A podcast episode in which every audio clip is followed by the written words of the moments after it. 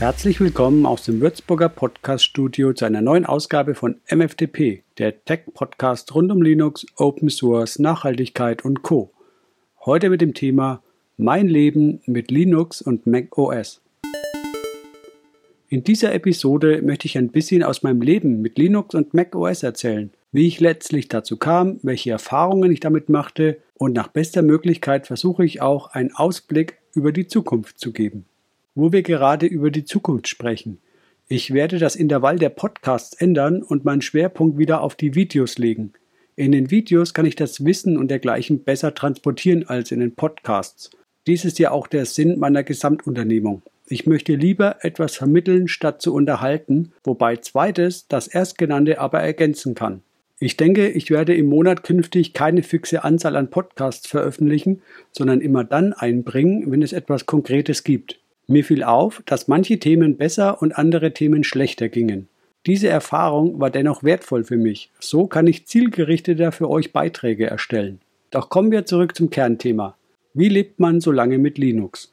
Ich erwähnte ja schon mal, dass ich 2003 mit Linux und Unix anfing. Dabei war der Einstieg für mich nicht leicht, denn ich musste mehr oder minder über Nacht ins kalte Wasser springen und war damit konfrontiert, autodidakt kurzfristig einzusteigen. Das umfasste unter anderem auch die verschiedenen Bestandteile des Betriebssystems, also Layer, was ist ein Kernel, was sind Shells etc.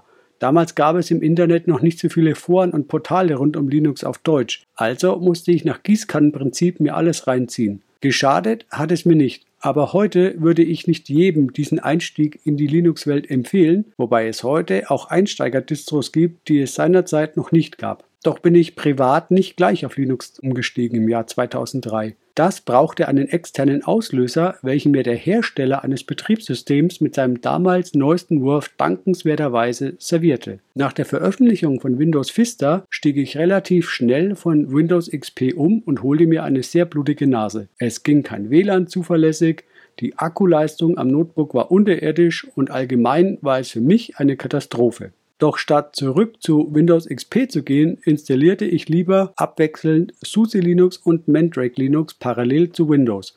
Also mal SUSE, mal Mandrake, nicht alles drei. Die weiteren Stationen könnt ihr gerne meinem Lebenslauf Linux und Unix entnehmen.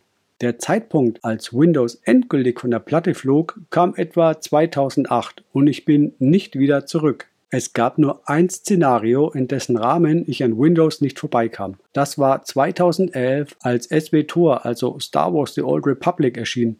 Das war ein Star Wars Multiplayer-Spiel, das von BioWare leider nur für Windows erschien und nicht für Mac OS oder Linux. Also kehrte Windows auf einer separaten Zockkiste vorübergehend wieder bei mir ein. Das Ganze ging etwa bis 2016, als ich dann leider keine Zeit mehr zum Zocken hatte und die Kiste dann irgendwann wieder abstieß. Zum Zocken war es in Ordnung, aber für mehr kam es für mich offen gestanden zu keinem Zeitpunkt mehr in Frage und ich kann es mir auch offen gestanden nicht mehr vorstellen. Seither lebe ich im Linux-Lager in verschiedener Bandbreite, sowohl am Desktop als auch am Server. Am Server konnten auch kurze Ausflüge in die Unix-Welt mit BSD oder OS X von Apple nichts daran ändern, dass Linux meine absolute Nummer 1 ist. Am Desktop konnte mich OS X von Apple ein paar Jahre schwach machen, sodass ich mehrere Jahre schwerpunktmäßig mit OS X unterwegs war und Linux mehr sekundär am Desktop nutzte. Fehlte mir etwas in dieser Zeit? Keineswegs fehlte mir im Alltag etwas, was die nötigen Dinge angeht. Für den Mac gab es immer ein Microsoft Office eine Weile dachte ich, dass ich das noch bräuchte. Mittlerweile nutze ich es nicht mehr am Mac. Heute nutze ich das Softmaker Office unter Mac OS und Linux, wobei ich unter Linux noch LibreOffice und am Mac auch noch das ehemalige iWorks am Start habe. Ich habe den Absprung von Windows offen gestanden nie bereut. Der Großteil meiner Abläufe geht unter Linux sehr gut und ein paar Kleinigkeiten wie zum Beispiel Steuererklärung etc. mache ich halt am Mac, weil ich dort die entsprechende Software bekomme, die der Hersteller Bool leider nicht für Linux anbietet. Auf deren Cloud-Lösung kann ich aber auch gerne verzichten. Wie lebt es sich also ohne Windows? Für mich lebt es sich sehr gut. Ich komme sehr gut klar mit Linux und macOS. Natürlich könnten von euch einige sagen, dass macOS auch ein proprietäres Betriebssystem wie Windows ist. Das stimmt auch, abgesehen vom Darwin-Unterbau ist macOS nicht quelloffen, aber es ist dennoch ein Unix-Betriebssystem. Ungeachtet dieser Spitzfindigkeiten nutze ich macOS vorwiegend für Multimedia-Geschichten. Zum Beispiel die YouTube-Videos werden auf Basis von macOS produziert, die Podcasts im Übrigen auch, ebenso die Thumbnails. Für den Rest, also Bürosachen, Surfen, Mailen etc., greife ich gerne auf Linux zurück. Warum Linux und nicht auch Mac OS? Weil ich die Quelloffenheit und die damit einhergehende Transparenz sehr schätze bei Linux. Weiter schätze ich es auch sehr, dass Linux ohne Zwang zu einer Cloud kommt und man hier nicht irgendwas biegen muss, um lokal zu bleiben. Abgesehen von kleineren Randgeschichten wie zum Beispiel Steuererklärung finde ich alles, was ich brauche, auch für Linux. Heutzutage gibt es auch proprietäre Software wie zum Beispiel Microsoft Edge oder Microsoft Teams oder Slack oder Zoom für Linux. Alles kein Problem oder ein Grund, nicht auf Linux zurückzugreifen. Ich muss an der Stelle auch betonen, dass ich kein Linux-Anwender bin, der auf ein minimales Setup Wert legt. Also nutze ich Desktops wie GNOME, Cinnamon oder Pantheon, die meiner Meinung nach modern und schön aussehen. XFCE oder IceWM und dergleichen kommen für mich nicht in Frage. Ich brauche schon irgendwie etwas mehr als 16 Farben, um es mal ein bisschen mit Sarkasmus zu sagen. Ich setze vorzugsweise auf quelloffene Software, jedoch setze ich auch proprietäre Software ein, wo es entweder überhaupt keine quelloffene Alternative gibt oder wo die vermeintliche Alternative keine wirklich brauchbare ist. Ich verbiege mich also nicht, um möglichst quelloffen zu sein, sondern der Computer und die Software sollen mir die Arbeit erleichtern. Das ist mein Grundsatz. Um den Rest können andere philosophieren. Was ich mir wünsche für Linux.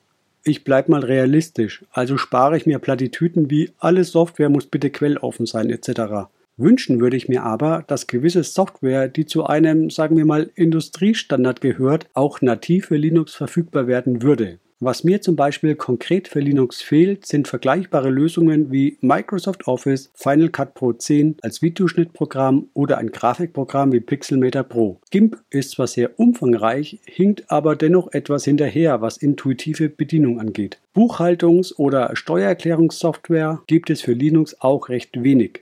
Auch wenn ich zum Beispiel weder Edge noch Teams nutze, ist das Signal, das mit deren Linux-Verfügbarkeit ausgeht, in meinen Augen ein ausgesprochen positiver Impuls. Vielleicht werden andere ja mal nachziehen oder zumindest Linux als mögliche Plattform zur Kenntnis nehmen.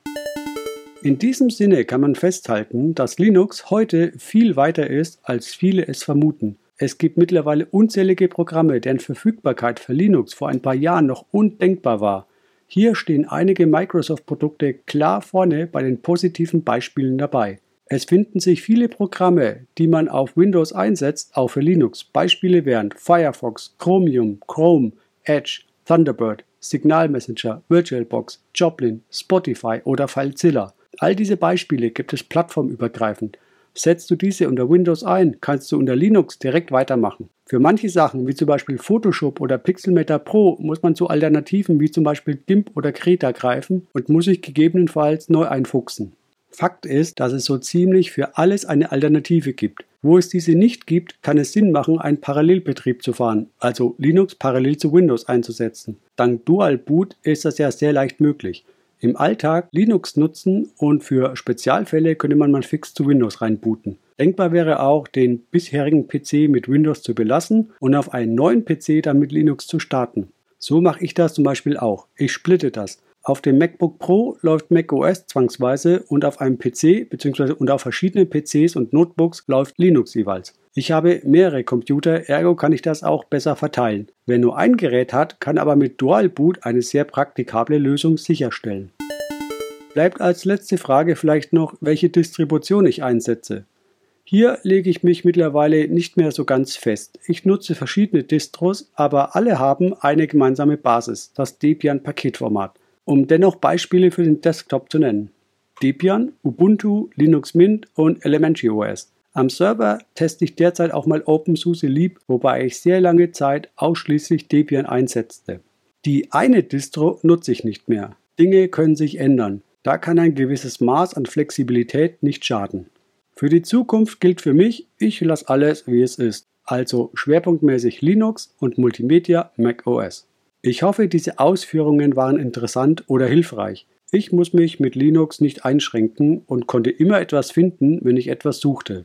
Ich kann allen nur raten, probiert es einfach mal aus und entscheidet dann.